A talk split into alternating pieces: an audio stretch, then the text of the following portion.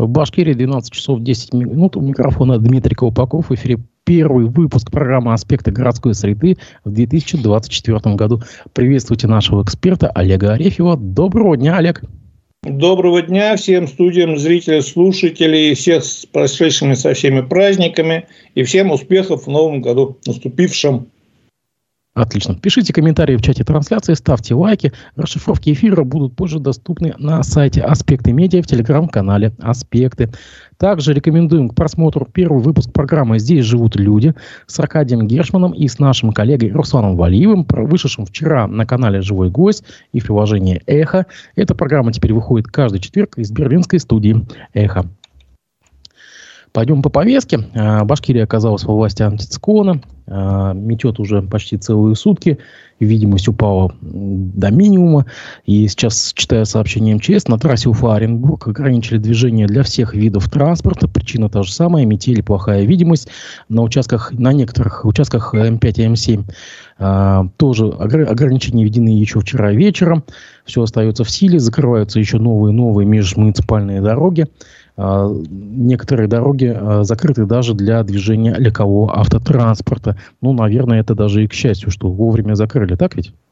Да, нет, то, что закрывают дороги, это абсолютно нормальная практика, и не только российская. Вот. А, даже при наличии большого количества техники оперативно сделать так, чтобы вычистить дорогу досконально очень сложно. Тут можно и про город, но это отдельно поговорим. Поэтому самое главное ее вот именно вовремя перекрыть. Почему? Потому что если мы опоздали с перекрытием, уже она набилась машинами, они уже встали, потом их надо растаскивать, и потом с снегоуборочной техники очень сложно работать. Поэтому то, что перекрывают, и сейчас вот пока не слышно никакой информации о том, что кто-то там застрял, значит, научились и начали делать перекрывать вовремя. И здесь можно только аплодировать. А перекрытие зимой, ну, сори, такой климатический пояс мы не в Краснодаре, не в Сочи живем. И там, кстати, бывают снега. А вот что интересно делать э, э пассажирам э, рейсовых автобусов меж, э, междугородних, которые встали или встряли там э, на автостанциях, в чистом поле, еще что-то. Вот э, по сообщениям вчера только, что 88 человек на автостанциях Башкортранса застряло. Даже непонятно. Ну, здесь вопрос, вопроса два. То есть, что делать изначально, надо понимать, какая погода, в каких погодных условиях они живут, и немножко прогнозировать. То есть, прогнозы погоды я сейчас не говорю, что они детальные, прям такие э, снежинка в снежинку, но, тем не менее, вот о том, что идут снегопады, серьезно, на центральную часть России уже информация была давно.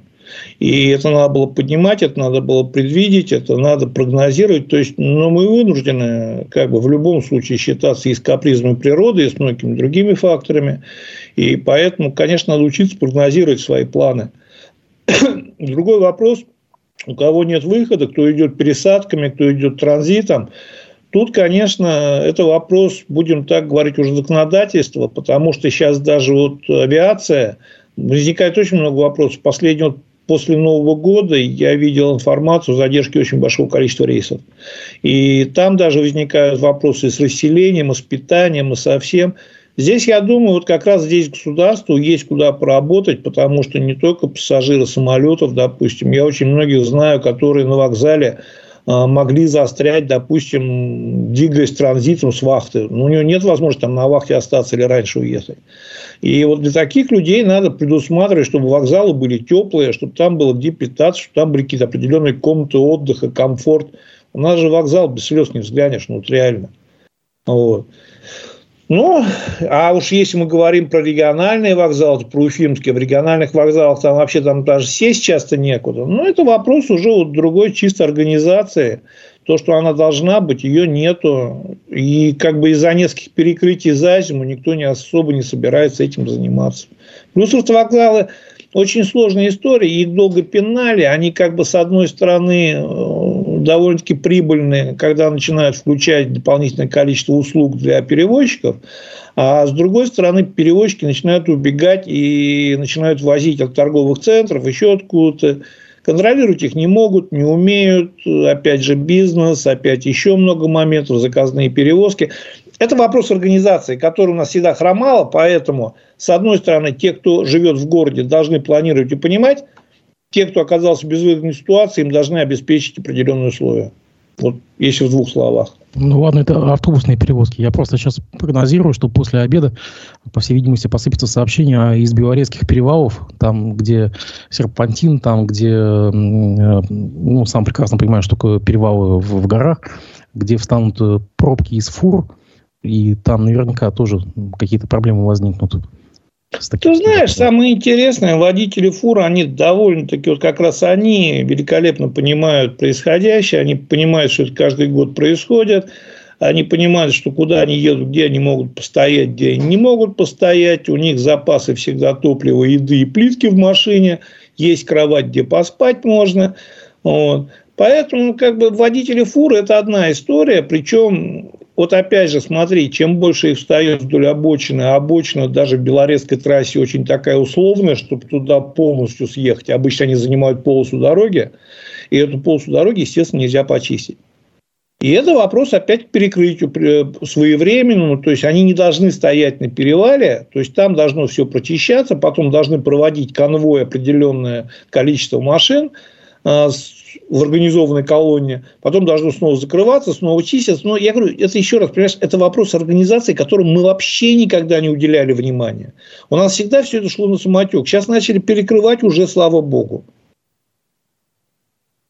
Ну, коль заговорили о фурах, давай затронем трагический случай, который произошел э, в Бирске на ночь на 7 января на ледовой переправе через реку Белая, близ города Бирска. Под лед ушла фура. Это надо еще, кстати, понять, как водитель с 23 тоннами э, металлопроката выехал на лед, где ограничение по весу 3 тонны всего лишь. Власти уже, конечно же, возложили ответственность на погибшего, поскольку там такое ограничение небольшое. Кто, кстати, выпустил его на лед, тоже непонятно. Но Власти пообещали, э, что мост в этом месте построят в 27 году. Местные жители, конечно же, не поверили. И начали собирать, на полном серьезе, начали собирать деньги на строительство моста. Вот если мы вспомним с тобой, мы с тобой в предновогоднем выпуске, по-моему, э, оценивали стоимость строительства э, моста в створе интернациональной в 21 миллион, ой, 21 миллиард, да? Нет, 21 миллиард – это то, что хочет, хочет республика в реальности. Если как бы аппетиты снизить, там будет поскромнее стоимость. Я говорю, ее изначально торговали чуть не за 11 миллионов. Я думаю, даже с учетом инфляции, подорожания всех материалов, ну, 15-18. Тоже, конечно, деньги серьезные. А ну, там, там она будет еще попроще, потому что я там думаю, что вообще в две полосы обойдется. Там мост достаточно две полосы. Вот. Там, смотри, там вопросов очень много вообще по этой истории. Первое, значит, есть определенные правила организации ледовых переправ. То есть, это всегда считалось объектом повышенной опасности. И по определенным требованиям на переправе всегда должны присутствовать дежурные, всегда должны присутствовать ГИБДД, всегда должны присутствовать спасатели. Но мы понимаем, что как бы все это ложится, конечно, на плечи муниципалитета, это все надо содержать, это все надо платить и платить хорошие деньги. Соответственно, сажают одного какого-нибудь дедушку в тулупе, который может уснуть, который может запить, который может за бутылку пропустить, который может уйти домой и не вернуться до утра. Естественно, когда он подъехал к переправе, то ну, мы везде видим... У нас понимаешь, еще одна очень большая проблема. У нас в последнее время знаки вот настолько вот они вот уже обесценились. То есть, вот Простой пример. Едешь по трассе, сделали, значит, ремонт, поставили знак 40 на время ремонта. Ремонт давно закончили, знак 40 не убрали. Все понимают, что знак просто забыли поменять. Также вот он подъехал, его навигатор туда, скорее всего, подвел навигатор. Потому что он сам не местный, машина не местная, сам водитель не местный. Он понимал, что сейчас ему делать крюк 100 с лишним километров. А он сам северянин, насколько я понимаю, он знает, как у них промерзает. Из Красноярского края, а машина на казанских номерах, ну, на татарских. Ну, вот с Красноярского края он понимает, как у них промерзают реки. Подъехал к Уфе, понимал, какой мороз там. Понимал, что знак могли повесить с перестраховки. Рискнул, поехал. Я не понимаю, почему он не выпрыгнул, потому что ну, машина не уходит единомоментно. Я много работал на севере в свое время, видел, как машины тонули у меня на глазах – и как бы она не, не так, что прям как камень, булька ушла сразу. Видать, растерялся, испугался, не был готов, что-то не понял, зацепился, может быть, там, за ремень, еще что-то. Но Я вот единственное не помню, почему он не выпрыгнул, потому что все шансы были, и более того... Там люк был, даже... люк, люк был даже на, над ним. Ну, да, и люк там, причем люк он выдавливает совершенно свободно, это дефлектор там солнечный, он выдавливается 2 секунды. Видимо, растерялся, видимо, испугался. Может быть, стало плохо. Не знаю, сейчас сложно судить, человек погиб. Конечно, он виноват, тут с него вину снимать и даже пытаться не стоит. Но еще раз говорю, он не должен был там оказаться, и есть правила, которые ограничивают именно вот такая страховка от дурака. Эта страховка не сработала. И еще раз говорю, пока мы не начнем каждое ДТП разбирать досконально, не просто искать виноватого, как у того нашли и все, а не начнем разбирать досконально со всеми виноватыми, то есть, почему там не было поста, почему этот пост не работал, почему его пропустил, если он был. Если мы это все досконально разберем, то мы имеем шанс, что в следующий раз такой фуры на льду не окажется. А, более того, я смотрел видео, честно говоря, как бы, ну, там вот не видео, и фото я видел, ну, лед очень тонкий, даже для, для трех тонн. Дим, я посмотрел, то есть, если там пойдет несколько машин подряд, даже три тонны, тоже безопасность не гарантирована. Просто эта ситуация, она вскрыла настолько э, э, просто катастрофическую потребность в мостах, э, в мостовых переходах, э, да даже не знаю, но хотя бы в каких-то временных решениях. Я тебе напомню, то, что мы в конце года с тобой обсуждали, в конце прошлого года с тобой обсуждали трагедию в Белорецком районе, где на мосту в деревне Знагулова погибла женщина и двое детей. Она просто от безвыходности поехала по подвесному пешеходному э, мостику, по которому, оказывается, вся деревня ездила всю жизнь. И там тоже нужен мост. Но... Там не только ездила вся деревня, там я видел видео, там приезжала администрация, и администрация ездила по этому мосту. Это вообще запредельная такой для здравого смысла история. Смотри, ну давай вот реально, на сегодняшний день построить нужное количество мостов, учитывая, сколько у нас мостов на сегодня требует как бы ремонта, ну нереально. Поэтому, конечно, здесь надо искать другие решения, но это опять же вопрос организации решений. Я тебе скажу простой пример. Опять же, я говорю, я много видел, я много ездил. Как на севере, понимая, что там идут очень крупные тяжелые грузовики, а, делают а, ледовые переправы. Там настилают бревна, эти бревна стягивают тросами. То есть, если даже как бы начинает лед трескаться, то начинает гулять даже в воду, но машина, она не тонет. Вот. Почему не сделали? Никому не надо было.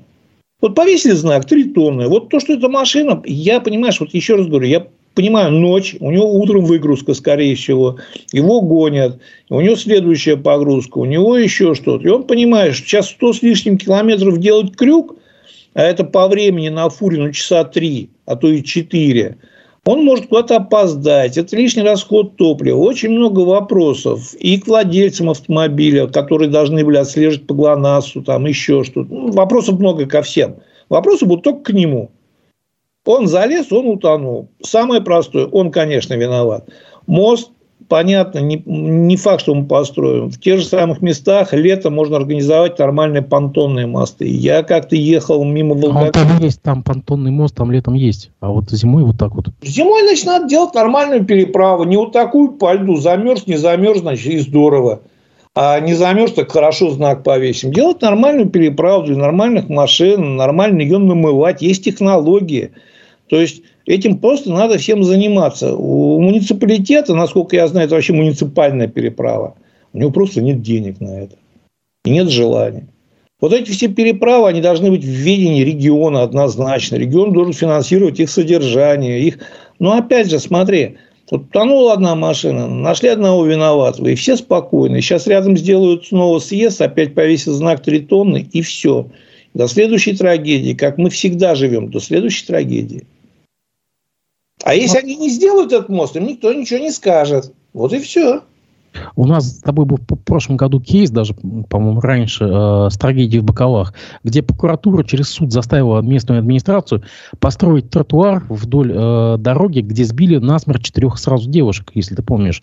Тоже такой же кейс, тоже дорожно-транспортная инфраструктура, которая просто отсутствует напрочь до первой трагедии с человеческими э, Но жертвами. Здесь вопрос заставило построить и построили. Я не знаю, я не видел результатов.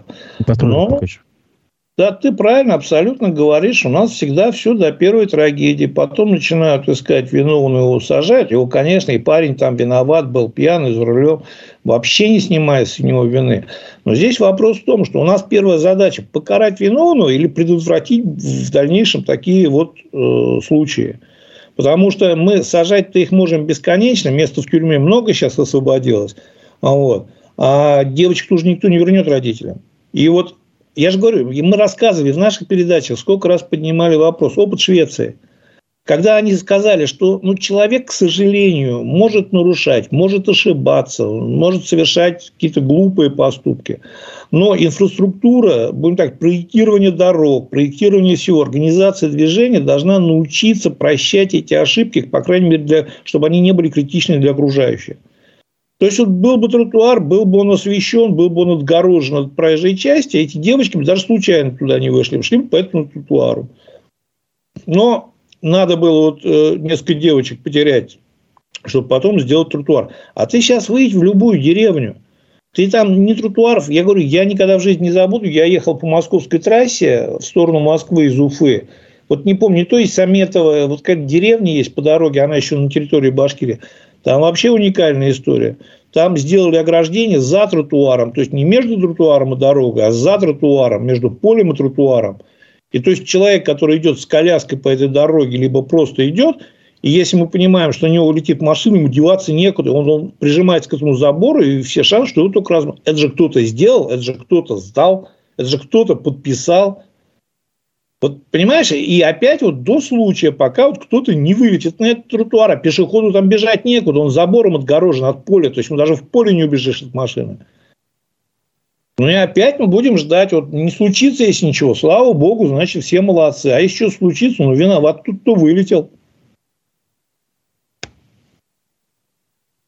Еще одна трагедия произошла на, э, буквально на этой неделе. Вчера в Октябрьском простили 16-летним спортсменом Сергеем Батяевым, э, который спустя три дня после своего 16-летия на, ночью на автотрассе на «девятке» столкнулся с фурой на сербских номерах.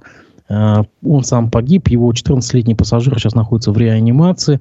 Это Э, ситуация, она вскрыла как бы э, странный парадокс. Просто за эти выходные и новогодние каникулы я видел несколько таких кейсов, когда 14, 15, 16-летние подростки гоняют там на отцовских «Жигулях», там еще даже, даже, даже на иномарках по населенным пунктам, гаишники за ними гоняются, ловят. А, и вот здесь в данном случае мы с тобой видим, что просто парень свободно купил где-то на Авито э, девятку, поехал на ней, Э, как это, вот вообще, как, есть какие-то законодательные препоны, как это можно остановить, вот эту свободную продажу машин детям, по сути? Нет, нет, есть, э, вот. Эти, эти на, э, ребенок покупает шаху и спокойно разъезжает на ней. И никто, кто-то продает бензин на заправках им. Как-то они едут мимо постов ГАИ. Нет, смотри, вот насчет постов ГАИ их просто нету, насчет заправок здесь отдельная история. Как бы Оператор заправки не обязан, будем так говорить, проверять права. И дело в том, что может подойти. Я когда ездил с сыном, э, с маленьким, ну, еще 12-13 лет было, он прекрасно ходил, платил, и оператор даже не всегда видел, кто заправляет. То есть, как бы это тоже. А относительно права владения, смотри, здесь очень четко Дим разделено, и в Конституции в том числе, право владения и право пользования. То есть, вот право владения мы ограничить не можем. То есть он может в 12, в 13 лет владеть автомобилем. Если ему дали деньги, папа, мама, он сам заработал, нашел, владеть он им может совершенно свободно. Здесь законодательно это никак не ограничивается. И я не могу понять, для чего сейчас ищут того, кто им продал, потому что какой-либо ответственности они не подлежат вообще. То есть право владения это, это предмет. То есть, понимаешь, когда его продают, это предмет. А вот дальше идет право пользования. Вот пользоваться он до совершеннолетия наличия прав, он не имеет возможности и не имеет права. И вот здесь вот как бы вот эти две разные вещи. То есть, понимаешь, а вообще в одно время в России было очень даже популярно, когда Lexus, Maybach и BMW последних серия а, оформляли на двух-трехлетних детей. Законом это не запрещено вообще. Просто потом как бы эту дверь прикрыли, это делали для того, чтобы совершенно спокойно нарушать и не платить налоги, потому что с ребенка ты не имеешь права, то есть он даже не подлежит административной ответственности. То есть, как бы владелец вот автомобиля, который нарушил скорость два года ему, его не могут даже привлечь по административной статье за нарушение. Но потом сделали очень быстро, эту форчку закрыли и как бы протранслировали очень значит, четко эту ответственность на родителей. Но право владения мы ограничить не можем. Никак. И здесь даже разговаривать в эту сторону даже пытаться не надо, потому что это очередной путь ограничений, который не даст ничего. А, вот, понимаешь, небольшая ведь разница. То есть, как тебе сказать, вот он там по, по логике без прав, неважно на какой машине, неважно на каком праве владения, он без прав там не должен быть. То есть, он мог эту машину иметь, но быть он там не должен был, потому что у него нет было прав. Вопрос в другом. Как он там оказался? И здесь у меня очень много вопросов. Я читал. Я, конечно, безумно сочувствую родителям, но я не понимаю, как родители совершенно спокойно, парня нет ночами, он приехал, где-то он там, я у друзей ночую, еще что-то. Это, мне сложно понять, я никого не осуждаю, не имею права. Второй вопрос у меня к таксисту, который остановился – который видел, что пацаны малолетние на машине посреди трассы без документов, ну, правда, таксист позвонил в ГИБДД, насколько я знаю, по новости, я не знаю, как все происходило, я по новости сужу. Да, он позвонил, по-моему, в ГАИ, но когда они приехали, никого не было, машина стояла в чистом поле. А, а вот здесь у меня вопросов гаишникам выше крыши. То есть, стоит какая-то машина, есть информация, они как минимум могли заблокировать, поставить блокираторы на колеса. То есть, чтобы они не могли поехать, пока не свяжутся с ГИБДДшниками, пока ГИБДДшники не выяснят ситуацию они могли ее, грубо говоря, как бы эвакуировать, потому что есть определенные там, допустим, подозрения. Она, опять же, как, она не в поле стояла, она стояла на дороге, насколько я понимаю. На дороге она представляла опасность для других участников движения, тем более стоя без габаритов, без всего остального. То есть, здесь опять же вот такая череда, понимаешь, как, как очень правильно сказал, не помню, кто сказал, что если сто раз забить э, по мелочи, то рухнет крыша аквапарка. Вот тут то же самое. Все забили по мелочи. Родители не обратили внимания. Этот таксист позвонил, но как бы, а с другой стороны, у него и прав других нет. ГИБДД приехали, нет никого, уехали. Те вернулись, завелись, сели, поехали. И вот эта череда вот такая, которая... Все, потому что я говорю, ни одной трагедии не бывает одной причины. Всегда к этой трагедии ведет определенное количество причин. Я почему и говорю, что если мы не начнем расследовать вот такие все подобные ДТП, с самого начала, без попытки поиска истерично виновных, вот одного виновного, как мы сейчас ищем, кто продал машину. Я еще раз говорю, даже если его найдут, это небольшая проблема его найти. Но даже если его найдут, претензий к нему быть никаких не может. Он имел право ее продать, тот имел право ее купить. Все. Если они ему выписали генеральную доверенность на право владения, а право пользования совсем другое право, которое проверяет ГИБДД. Вопрос в другом, что мы неоднократно поднимали этот вопрос, и вот ты правильно говоришь, по деревням катаются. Это мы только увидели, которые катаются и которые ловят. А сколько их катается, которых не ловят, которых мы не видим. А я тебе скажу даже за их прерву. Вот, допустим, у нас в Инорсе есть такое явление, когда они катаются по внутридворовым э, дорогам без выезда на красные линии, там, где стоят посты ГАИ, да, то есть все о них прекрасно знают. Это вот э, наглухо тонированные шестерки, там, не знаю, вот эти э, девятки там и так далее. Они просто не выезжают на красные линии. И они катаются по дворам.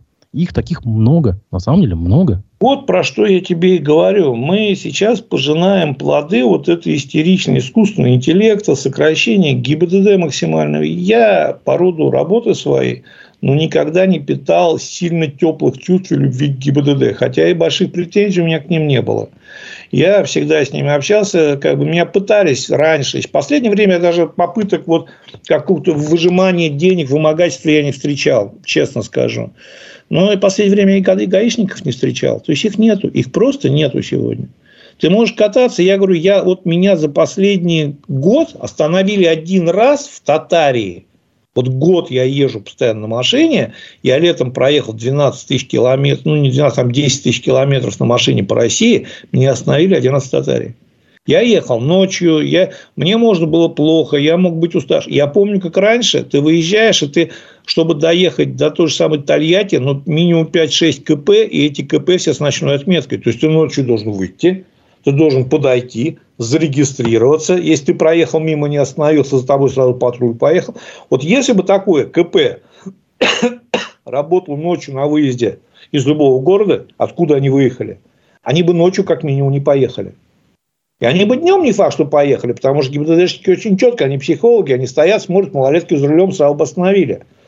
Отсутствие вот этого контроля, надежда на камеры. Камеры очень условные. И сейчас вот это идет препирательство между МВД значит, и правительством по относительно средней скорости и всего остального по камерам. Там ведь тоже как бы все непросто очень. Камеры не спасут от слова совсем. Камеры могут помогать при нормальной службе, налаженной ГИБДД, правильно установленные камеры, они могут помогать, но они не решат проблему полностью. Мы почему-то решили, что нам нужно ГИБДД. Это определенная наша форма свободы, которую мы выбрали. Нас не должны останавливать, нам должны каждый раз представляться. Я говорю еще раз, я за рулем 30 с лишним лет. Я по молодости видел разных гаишников, разные схемы развода и как бы сталкивался со многим. Последнее время очень долго, даже в Башкирии, хотя в Башкирии я встречаю патрули, когда приезжаю, но редко, и только в местах, где они работают именно на обгон, на скорость, на еще что-то. Вот. Но вот так вот ты приедешь в любую деревню, там катается полдеревни, либо пьяные, либо дети за рулем. Это норма, потому что все понимают, что в лучшем случае участковый, он подойдет, он с ними всем знает друг друга. Поругает, скажет, не делайте так больше. Вообще здесь, еще раз говорю, если мы хотим навести порядок, вот остановить такие смерти, и не только такие, огромная куча примеров, когда ДТП совершают на дороге, и люди не совсем трезвые на трассе выезжают, как там оказываются. Раньше, я знаю массу примеров со своего окружения, когда люди ночью там что-то с правами не так. Еще нет, я не поеду до утра, я лучше вообще на машине не поеду, потому что там же КП, сейчас ночью останавливаться надо, будут проверять. То есть, с одной стороны, мы получили полную свободу, нас никто не проверяет. С другой стороны, мы получили шанс, что нам в любой момент в лоб может вылететь пьяный, ребенок за рулем без опыта, еще что-то. Это две стороны одной медали. Что, КПМ восстанавливают, что ли? Ну, ты знаешь, КПМ и не КПМ, а как минимум контроль на дороге должен быть. Более того, мы несколько лет назад носили инициативу и как бы пытались ее доказать. Но, естественно, понятно, что это вело к очередным увеличениям расхода бюджета. Мало того, что КПМ должны быть определенные многофункциональные центры, где должны проверять водителя на состояние усталости, сколько аварий из-за того, что засыпают за рулем. На состояние усталости, если он устал заставить его отстояться, выспаться, вполне возможно даже сделать это бесплатно для него стоянку, еще что-то. Потому что если мы разговариваем вопрос о безопасности, это очень важно. Вот. Я не исключаю, что вполне возможно и КП восстановить, потому что, я говорю, у нас сколько примеров машину оставляет в угон, она уходит совершенно свободно, когда уже числится в угоне, уходит и в Казахстан, и в Чечню, и все, и с концами. Поэтому я говорю еще раз, тут понимаешь, очень гра- тонкая грань между полной свободой, но мы должны понимать, что полная свобода не только нас будет касаться, а людей, окружающих нас. И вот они могут с этим не цениться и свободой злоупотреблять, что опять же отразится уже с другой стороны на нашей свободе. Я не сторонник ограничений массовых, но то, что я всегда был сторонник возврата хотя бы частично функций ГИБДД, именно за контролем. Я помню еще советские времена, когда если где-то организовывался затор, пробка, сразу появлялся ГИБДДшник на том же самом нахальном перекрестке в Черниковке. Сразу появлялся ГИБДДшник и начиналось какое-то регулирование, разведение потоков, еще еще что-то. Я сейчас инспектора на перекрестке, я, дай бог памяти, не видел лет 15-20 уже. Вот. Причем заторы, пробки, машины выезжают. Вот, допустим, на том же самом перекрестке округ Галли, ну, вот на сельхозном институте, как бы нашим колхозным языком, там всегда были пробки. И когда еще старые времена, я помню, там всегда стоял ГИБДДшник, там ведь никто не занимал проезд, никто не выезжал, потому что понимал, что он сейчас палочки подзовет и начнет выяснять отношения.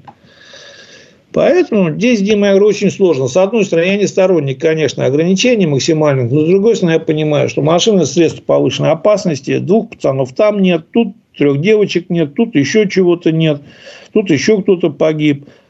А, пока это как бы для многих воспринимается как статистика, пока не коснется их. Когда коснется их, начинаем рыбать волосы, искать виноватых, кто продал машину, кто еще что-то. Ну, вот если так, в двух словах. Нас слушатели возвращают к первой теме, это снегопады. Пользователь Виктор Семенов э, в чате пишет. А, в Уфе маршруты номер 57 и 57А временно не будут доходить до конечной остановки больницы номер 21. Такая ситуация сложилась из-за заужения дороги в направлении лесного проезда и молодежного бульвара. И снег выпал не вчера, а в тех местах до сих пор все заужено. Но ведь это больница с торгового центра Башкирии, до нее и здоровому летом устанешь топать. А как быть мобильным людям, да еще зимой, на санках галопом вниз а с сегодняшними снегопадами вообще до мая ждать. По какой схеме вообще чистят э, дороги в Уфе? Дом Хабирова и дом Мавлиева и Курутая вообще очищены. А остальные как получается? Ну, да, мы видели недавно, э, уфимские СМИ запустили э, очередной опрос, довольны ли горожане э, работой Мавлиева по уборке снега, и ожидаемо Мавлиев, якобы, по мнению горожан, провалил эту работу. Но мы не помним ни одного уфимского мэра, которого бы горожане похвалили в деле уборки снега. Так что не так. Из-за лжения, и вот больницы, и ну, автобусы как, не доходят. Здесь все-таки есть небольшая разница. Люди хвалят вообще с очень большим неохотой. То есть, я вообще редко встречал чтобы чиновников за что-либо хвалили, потому что ну, народ их, к сожалению, в общем и целом недолюбливает, кроме особо приближенных, которые постоянно поют дифирамбы. Вот, поэтому хвалить чиновников редко хвалят. И здесь немножко другая история что, наверное, смотреть не по количеству плюсов, а по количеству минусов. Чем больше, значит, возмущений и негатива, тем, значит, хуже они работают. Меньше возмущений и негатива, значит, они как бы относительно лучше работают. Что касается дорог, то есть схемы Уфе нет никакой, истерично, хаотично, где-то прошел, отметился, показал, поставил галочку. А, хотя, ну, ты знаешь, я, может, настолько старый, я помню еще при Качкаеве, я помню при Зайцеве историю, и ты знаешь, Качкаеву много вопросов, и в частности по тому, что все-таки это он поставил подпись на закрытие трамвая по проспекту, и причем только что отремонтированных э, трамвайных путей. Вот. Но я могу ошибаться, может быть, у меня вот просто как бы сейчас в сравнении с сегодняшним днем, тогда тоже не ловили снег в воздухе, но тогда было какое-то понимание, чистили сперва магистрали, то есть утром машины выезжали, проспект чаще всего был уже почищен. К больницам, школам как-то пробивали дороги, автобусы как-то проходили, тоже были проблемы. И во дворах мы могли застрять, еще что-то. А, но была какая-то логика определенная, которая вот либо не рождала негатива. Я же еще раз говорю, мы с тобой в начале зимы говорили об этом. Ты знаешь, может быть, сегодня вот наши бы и слушатели, и вообще как бы жители Уфы не реагировали так резко на провалы мэрии в очистке снега, который, конечно, есть. Если бы перед этим мэрия вместе с Хабировым не надавала бы им авансов. То есть они вот принимали вот эту технику, говорили, что смотрите, какая она техника, какие мы молодцы, мы народ. Аэротурные снегоочистители, помнишь, там э, Марзаев вручал э, какие-то трактора К-700, по-моему, какие-то там еще что-то. Да, я говорю, то есть, понимаешь, постоянно бодрые передачи техники на площадях, все красиво, все, значит, это. Да мы молодцы. А приходит зима, и нет. Я знаю много городов, в которых ну, ситуация как минимум не лучше, если, не намного, если даже не хуже. Ну, там мэрия не бегала всю осень и там конец лета, ничего не обещала, и от них ничего не ждут. И все понимают, что пришла зима. А у нас приходит чиновник и говорит, да мы молодцы, мы лучше всех, у нас самая новая техника, мы столько миллиардов сюда истратили, сюда столько миллиардов истратили. А приходит зима и задница. И люди спрашивают, а почему тут вы везде все тратите, много обещаете, а в результате пшик. И вот негатив вот отчасти с этим тоже связан. Ну, конечно, я тебе еще раз говорю, убирают улицу, Уфе, ну, довольно-таки плохо. И когда я посмотрел новость на прошлой, по неделе, когда там высыпали снег где-то около жилого дома, я ничего не говорю, вполне возможно, там как официальная снегонакопительная площадка. Но эта площадка буквально рядом, там через, ну, наверное, расстояние меньше километра от снегоплавильного завода. И вопрос, а что снегоплавильный завод, а где он, а что как, почему высыпаем снег на грунт около дома? Ну, за это время накопилось очень много кейсов, уже, наверное, в адрес перевозчиков. Так, э, жительница Михайловки Анастасия Орлова рассказала профам, что 10 января добиралась до дома в 27-градусный мороз почти 2 часа. А, не было автобусов, она уезжала с центрального рынка Э, и не могла уехать. Задается вопросом, почему Баштрансу нельзя было пустить дополнительные автобусы в такой форс-мажор. цитата, такси в нашу деревню стоит около тысячи рублей. Возмутилась она. Скажите, чиновники, где я такие деньги возьму каждый день на транспорт? Но мы видим с тобой вот пример, вот кейс, когда людей транспортная проблема прям берет за живое. Но это еще не все. А, жители уфимской деревни Зинина, где накануне открыли новый путепровод, пожаловались на проблемы с, с автобусами. С их слов, после запуска э, моста э, автобусы перестали заезжать в населенный пункт. Они просто не переезжают этот мост. Ну, я не знаю, конечно, как это все это можно прокомментировать. Ладно, это еще не все. Ради Хабиров сообщил, что Башавтрансу на этой неделе подарили 91 а, новый автобус. Из них 33 автобуса марки Vector Next, 58 газелей.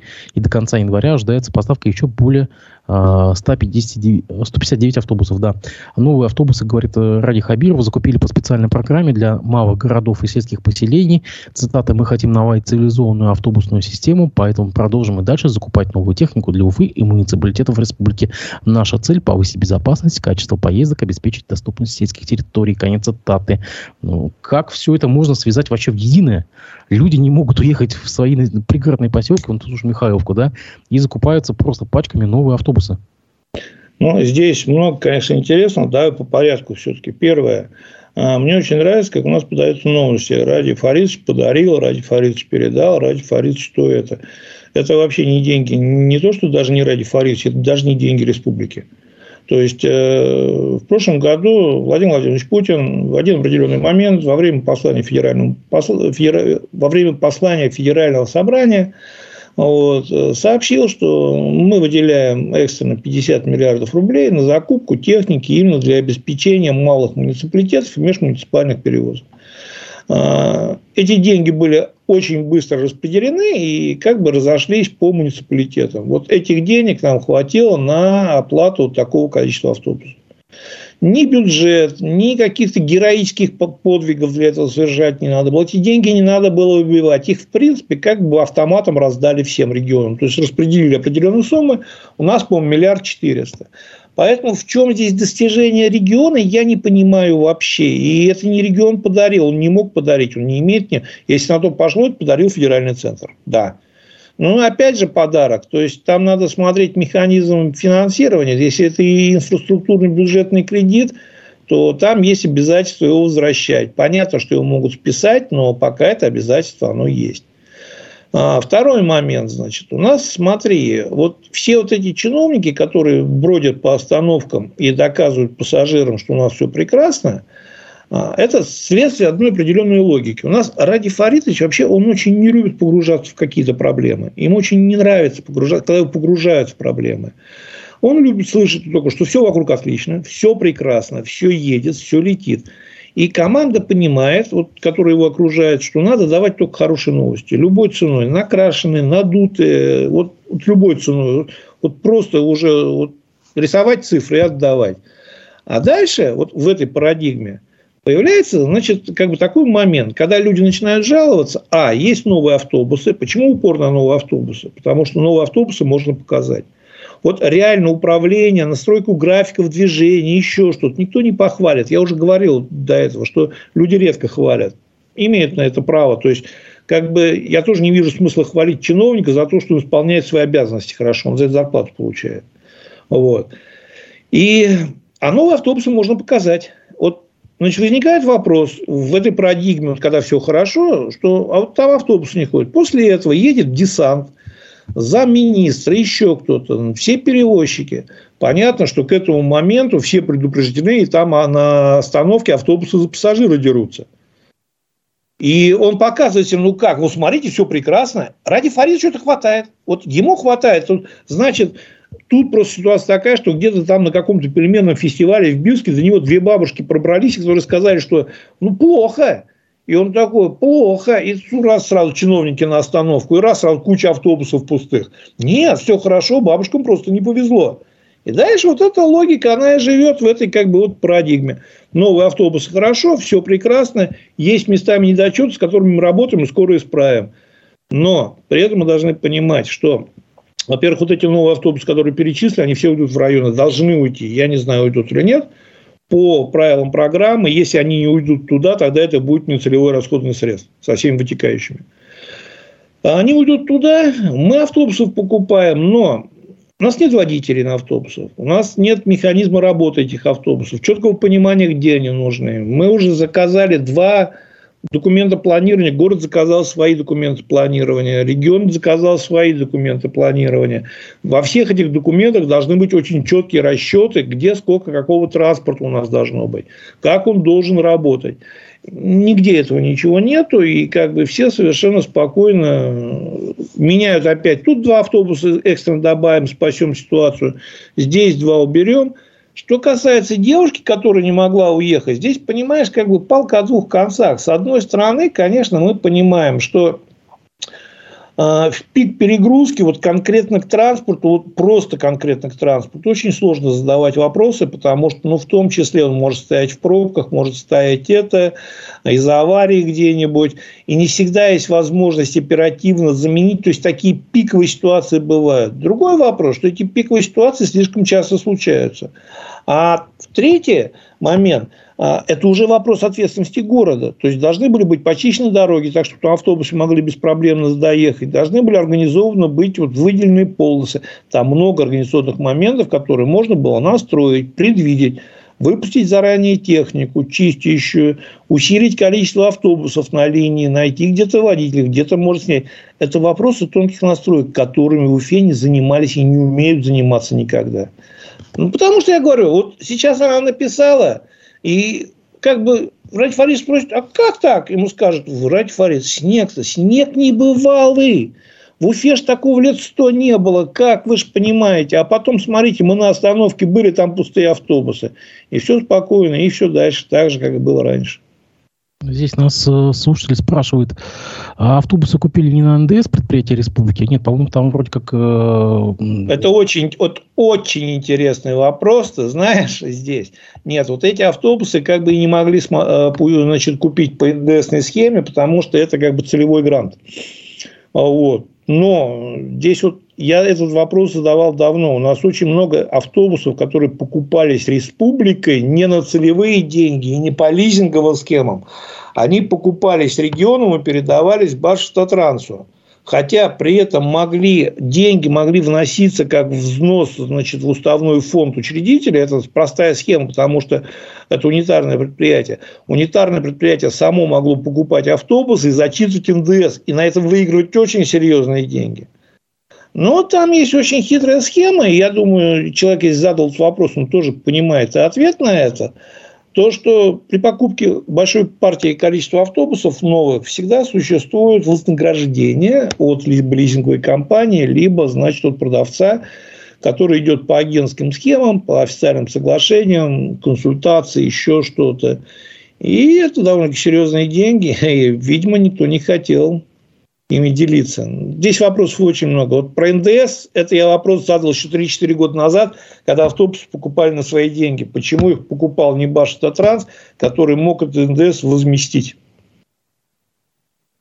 А ты сам затронул то, что к радио Хабиру пробились две просительницы во время Бирского фестиваля пельменей, когда наладите более эффективное автобусное сообщение в Затон, с Норса, с Дока. Я, как обладатель ВНЖ и Норса, сам могу как бы подтвердить, да, действительно, есть проблема уехать в центр, особенно отсюда. 207 автобус это вообще сейчас занесен в Красную книгу, это редкость.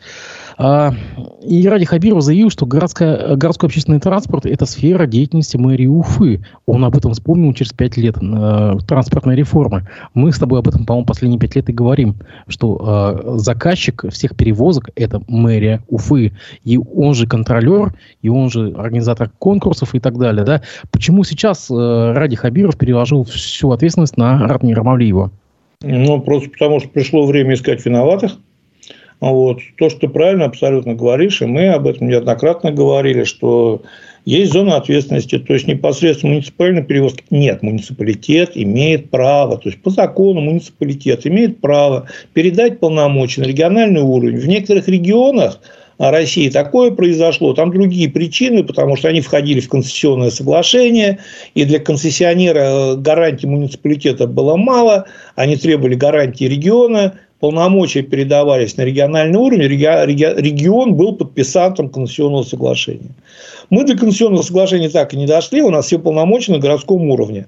Но на городском уровне их, а, некому исполнять, никто не понимает. И самое главное, а, вот контролировать город ни Башавтотранс, ни Батырова никого не в состоянии. То есть, почему? Потому что тот же самый Башавтотранс, если они сейчас начнут его штрафовать и заставлять работать по графику по нужному, Самиев сразу побежит к Хабирову жаловаться. Хабиров, Хабиров позволит, скажет, ребят, ну вы не лютуете.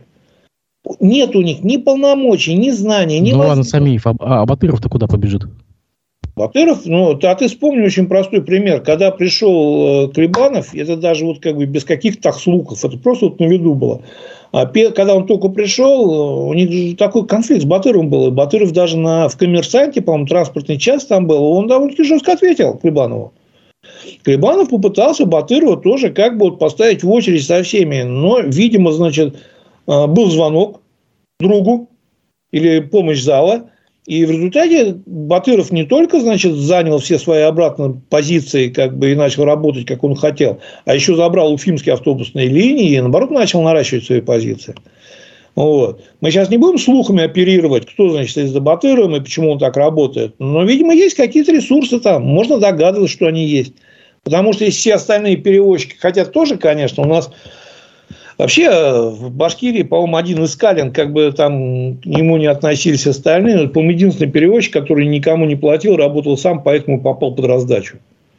Причем работал не хуже многих, а иногда даже лучше. Ну, вот так сложилось, как бы человек без кепки, а дать его расстреляем, показать им. Ну и в результате Норс. Да, кстати, я сейчас смотрю в соцсетях. Виктор Скалин, кстати, он активен в соцсетях стал в последнее время.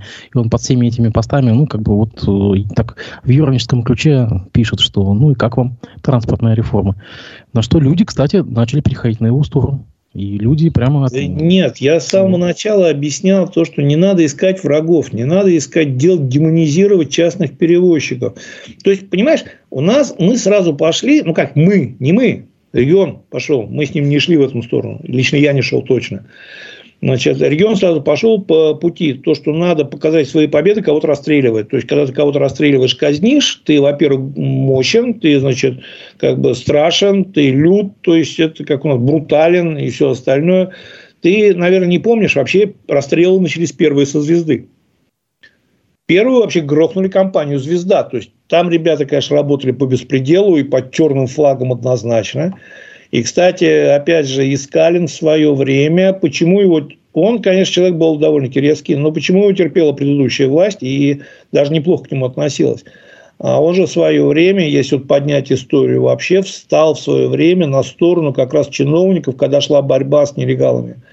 И там как бы на него, у него и проблемы были, но он тогда встал на сторону чиновников, и он тоже вместе с ними боролся с нелегалами, пока как бы не сменилась власть, и он сам не стал условным нелегалом. То, что мы начали убивать врагов, убивая транспорт, не представляя ничего взамен, как бы думая, что у нас на бумаге в воздухе Башстатранс либо остальные вывезут, это было как минимум наивно. То, что мы убирали пазики, это было вот чисто такое, вот, как сказать, вот для красоты, вот пафосное, абсолютно не экономические, ничем другим не обоснованное решение, да, мы их убрали, да, стало красивее, но стало хуже. Потому что между красиво и хорошо есть большая разница. Как система работает стабильно. Почему сейчас люди уже начинают тут как бы вставать на ее сторону? Потому что они понимали, что они раньше вышли на остановку, 2-3 минуты поставили, максимум 5. Подойдет пазик. Пускай он страшненький. Пускай там деньги надо наличку в кармане есть, ну, можно уехать. А сейчас ты стоишь час, и ты уехать не можешь, ты мерзнешь. И более того, мы же с тобой уже как бы тоже обсуждали вопрос. Вот есть интересное очень исследование, что если пассажир утром тратит на дорогу на работу более чем 40 минут, более 40 минут, то первые три часа он теряет до 40% своей работоспособности. То есть это вопрос усталости, эмоциональный, еще какой-то. Если он тратит еще больше, если он вечером теряет, то есть он не отдыхает, он находится в дороге, мы какой производительность труда от них ждем. То есть еще раз говорю, мы с Русланом об этом года три назад говорили. Любое, любая проблема, она комплексная. Не смогли автобусы в Михайловку подъехать. Не только автобусы виноваты. Конечно, автобусов могло быть больше, должен быть какой-то резервный маршрут выведен, еще что-то. Но помимо этого должны быть почищены дороги, должны быть грамотно предсказано значит, определенное событие. Должны быть просто как сказать, в городе должен быть хозяин, который не занимается. Не который просто отчитывается наверх. приехал на остановку. Вот смотрите, пустой автобус. Все, ура, мы победили.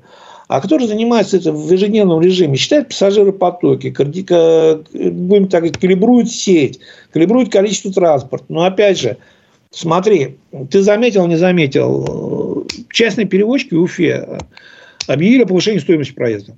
Ну, реально, потому что сейчас, учитывая повышение топлива, запчастей, то, что их заставили купить э, автобусы более дорогие в обслуживании, пускай, может быть, небольшого класса, не особо большого класса. Вот. Они заявили, значит, их собрал всех клебанов, не город собрал. Вот, опять же, смотри, их собрал всех клебанов и сказал, ну, что ты им сказал, не будем гадать. Они все перестали, отказались от повышения цен, но а, значит, при этом они все сократили выход. Почему сейчас большая проблема уехать? Я вижу, Почему? что интервал увеличился. Даже того уже автомига очень сильно а, интервал увеличился. Они все сократили выход. Причем автомиг в этой ситуации выглядит довольно-таки выигрышно а, относительно всех остальных участников. Хотя бы просто потому, что у него свой парк. Все-таки у него у автомига свой парк, свои автобусы. Вот непривлеченные. И у Автомига проблемы с водителем, проблемы с автобусами, которые были прогнозируемы, ожидаемы полностью. То есть, э, несмотря на то, что Лотос оказался довольно-таки живучей машиной, они все равно все-таки ломаются, они где-то царапаются, бьются, водители у них были ставка на мигрантов, они начали разъезжаться. У Лотоса тоже свои проблемы. А у остальных перевозчиков частники, которые работали под их картами, а мы же знаем, мы можем сейчас вот губки долго дуть, но когда выяснится, что почти все у нас перевозчики, в том числе и Батыров, на определенном количестве наемных, привлеченных водителей под карты, которые, за которые они ему платят, они сказали, а зачем нам работать? Мы за карту платим, сюда платим, за топливо платим. А Алгана собирает на 6%, здесь все обирают. Зачем нам работать? Кто-то автобусы продал, кто-то ушел, кто-то еще что-то. И выход сократился, цену поднимать не дают, затраты растут. Причем я опять же не понимаю, вот это истеричный такой, как бы вот мы не дадим цену поднять на перевозки. Ну, ребят, ну сдохнет транспорт и все в итоге. Вы на яйца цену следили, на хлеб, на молоко, на это. А на автобус, значит, поднимется на 10 рублей цена. Это вопрос ведь не то, что перевозчик сразу на эти деньги гулять, бухать и на Мальдивы поедет, острова покупать. А они сейчас технику вот реально ремонтировать нечем, заправлять нечем, резину покупать. Сложно сейчас все очень. А что за инициатива по созданию муниципального перевозчика? Э, ну, вот то, что Хабиров говорил. Мы же с тобой знаем, что и авто... из Мосгортранса автобусы стоят до сих пор на приколе уже два года. А, что это такое? Хабиров, он, я еще раз говорю, он не вникает никогда в проблему, он не любит это делать, ему это не нравится, он не хочет погружаться в проблему, ему интереснее вот эти международные всякие события, участником которых мы являемся вынуждены или нет – вот. Это да, это красиво, это позитивно, пафосно. Внутрь, в глубину проблемы поворачиваться, погружаться он не хочет. Но э, почему, я думаю, вообще поднял эту тему? Потому что в свое время это еще педалировалось Юлановым. То есть, Юланов предложил в свое время значит, создать автобусного перевозчика на базе тогда еще Муэта. И, кстати, Хабиров оговорился, он сказал Муэта. То есть, Муэт вообще как бы сейчас банкрот. А в свое время, и потом, когда они перед... Муэт, кстати, даже получил лицензию на автобусные перевозки при Уланове, я не скажу, что это была абсолютно глупая мысль. То есть, в принципе, при определенном подходе в тот момент, в начале, когда еще было пространство для маневра, определенным решением это могло стать. И вот здесь, кстати, вот, опять же, несмотря там на все грехи Уланова, которые он сейчас начинает разгребать, это решение было абсолютно, ну, не самым глупым, как минимум. И вот оно осталось в памяти, как, как решение, предложенное когда-то, несмотря на то, что изменилось вообще принципиально все, вот вообще все. Оно тут всплыло, ну, давайте создать. Ничего сейчас не создадут. Вот вообще ничего. Первое, потому что этот перевозчик начнет, а, конкурировать с Башавтотрансом и конкурировать, значит, у нас по сути и по смыслу городским перевозчиком сегодня является Башавтотранс его филиал Уфимский, они являются муниципальным городским перевозчиком. Плодить вторую сущность вообще смысла никакого нет. Нет ни денег, ни компетенции для этого. Между тем, давай уже закольцуем тему с транспортом. Власти Уфы отказались на время, пока отказались от закупки ретро-трамваев на Урал-вагон-заводе. Я напомню, что это инициатива двухлетней давности к покупке, э, к юбилею э, будущего, к этого уже, точнее, года, э, так называемых ретро-трамваев. Э, по-моему, речь шла о пяти, о пяти, да, трамваях по большим достаточно деньгам. И вот, в принципе, от этой идеи пока временно отказались. Неужели деньги кончились? Да не было никакой идеи, их никто не прорабатывал вообще. У нас Радик Фаридович приехал, увидел трамвай, хочу. Вот как вот ребенок пришел в детский мир, хочу игрушку, мам, потом купим, все, пошли. Вот, вот та же логика. Он увидел трамвай, хочу. Эти трамваи, смотри, здесь эксплуатировать в нашей системе электротранспорта эти трамваи некому и не на чем. Почему? Потому что для них все-таки э, Татры могут ездить старые по старым убитым рельсам. Они неубиваемые сами по себе Татры, причем довольно-таки легкие, что их спасает. Вот. А эти трамваи, ну, все-таки нужна была относительно неплохие рельсы, инфраструктура. Соответственно, сами мы это построить не можем. Если мы отдаем в концессию кому-то, навязать концессионеру покупать эти трамваи мы тоже не можем. Только за отдельные деньги. До момента передачи в концессию, то есть, по сути своей, у этих трамваев да, даже минимального шанса быть купленными со стороны в Уфе не было изначально. Я вообще удивляюсь, что у нас столько они обещаний дали, если они сейчас начнут каяться во всех грехах, что мы от этого отказались, от этого отказались. Ну, на неделю нам новостей хватит, это точно. То есть здесь у этих шансов, причем как бы сами трамваи, очень много вопросов. В Нижнем Новгороде, куда они поступили, там из 11 трамваев 9 уже на гарантийном ремонте. То есть качество самих трамваев под очень большим вопросом. Но я еще раз говорю, я изначально понимал, и тогда я писал и говорил, что никаких трамваев не будет, никто даже не рассматривает их покупку, это просто вот такая вот мимолетная прихоть. А, причем у Ради Фаридовича у него такое ощущение, что когда он что-то обещает купить, он как бы вот выглядит таким вот хозяином, который может купить. И, может быть, это придает какой-то определенный ему вот шарм такой считает. Зубров увидел, Зубров купим. Трамвай увидел, трамваев купим. Ну, Зубров привезли, трамваев и шансов не было, что привезут. Я поэтому эту новость даже как бы пропустил вообще абсолютно. Тут обсуждать нечего. Я говорю еще раз, у этих трамваев не было даже ни малейшего шанса появиться в Уфе изначально. Напоследок просто выскочим из транспортной колеи. Все-таки мы аспекты городской среды. Э, по России прокатил череда коммунальных аварий, тут там, то сям. Самые большие последствия это в Подмосковье. Э, у нас э, рвутся сети, то там Омск, Саратов, Новосибирск, коммунальные аварии одна за другой. Но ведь всегда это было, всегда у нас э, происходили аварии. Почему именно в этом году им такая эмоциональная окраска или стало их больше, или начали замечать их в конце Нет, концов? Э, смотри, значит, я попытаюсь объяснить, то есть как бы получилось так, что я попытался поинтересоваться, я как бы к коммунальному хозяйству имею самое отдаленное отношение, но я поинтересовался людей, которые этим занимаются. А мне интересно очень логику объяснили, то есть коммунальные аварии были всегда, они не были настолько масштабными, с такими последствиями, что замерзали целые дома и покрывались льдом. Но почему это произошло? Я не проверял. Вот это я сейчас как бы транслирую чужую логику, которую мне рассказали. Она убедительна, но как бы я не могу сказать, что я проверил все. А основное количество коммунальных аварий происходит в Подмосковье, именно в тех районах, где в последнее время шла массовая хаотичная застройка. Соответственно, новые дома, новые, значит, эти жилые целые районы, которые там вырастали в Подмосковье, потому что это очень хороший бизнес на квартирах. Вот. Они подключались к старой инфраструктуре, где-то по документам, где-то еще как-то проводилась значит, реконструкция, где-то вообще ничего даже не проводилось, просто документы менялись, повышалась значит, по документам мощность этих объектов. А когда начала расти, то есть начала падать температура и начали повышать э, мощность, то было понятно, что они не выдержали просто вот этой нагрузки. И начали лопаться. И лопаться так, что как бы вообще все... А дальше уже, опять же, вопрос вот расторопности и скорости чиновников. Ну, лопнул, лопнул. Ну, да, ну, сейчас вот мы в кабинете подумаем, что делать. Надо бежать трубы сливать, надо еще, надо людей переселять, надо там эвакуационные, какие-то способы альтернативного отопления. Это все надо быстро делать очень, но у нас не умеют быстро работать.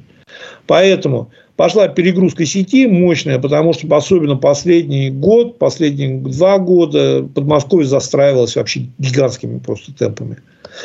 А остальные аварии коммунальные, ну, они как бы, да, они в рамках определенного вот э, такого процента, который каждый год происходит, просто с каждым годом их больше и больше. Но здесь вопрос, Дима, инфраструктуры, она реально измотана, реально измучена. И как бы много очень, как бы уже работает уже третий, четвертый срок за гранью разум. И опять же, вот мы, мы сегодня, смотри, мы сегодня запустили ситуацию до такой степени, что мы сегодня, даже если захотим, мы вот ее уже быстро не исправим. Я не помню, кто написал, что нам надо сейчас 30 лет, чтобы привести просто вот свою инфраструктуру в порядок. И не буду врать, где это прочитал. Но где-то, да, может быть, не 30, лет 15-20, но нам точно сейчас надо каждый день копать, менять, усиливать, э, станции менять. А это все деньги, а кто это будет делать? У нас сейчас очень любят отдавать в концессию теплосети. Не умеют контролировать концессию. Концессионеры приходят, подкупают местных чиновников и на старой инфраструктуре просто как бы уже собирают прибыль себе. Она не удерживает, лопается. Концессионер убегает. Мэр начинает объясняться, что так случилось, мы обязательно кого-нибудь покараем. При том, что Подмосковье не самый бедный регион. Ну да ладно. Олег, я благодарю тебя за то, что нашел время для выхода в эфир. Дорогие друзья, расшифровки вы найдете на сайте Аспекты Медиа, в телеграм-канале Аспекты. Ставьте лайки э, этой трансляции, делитесь трансляцией.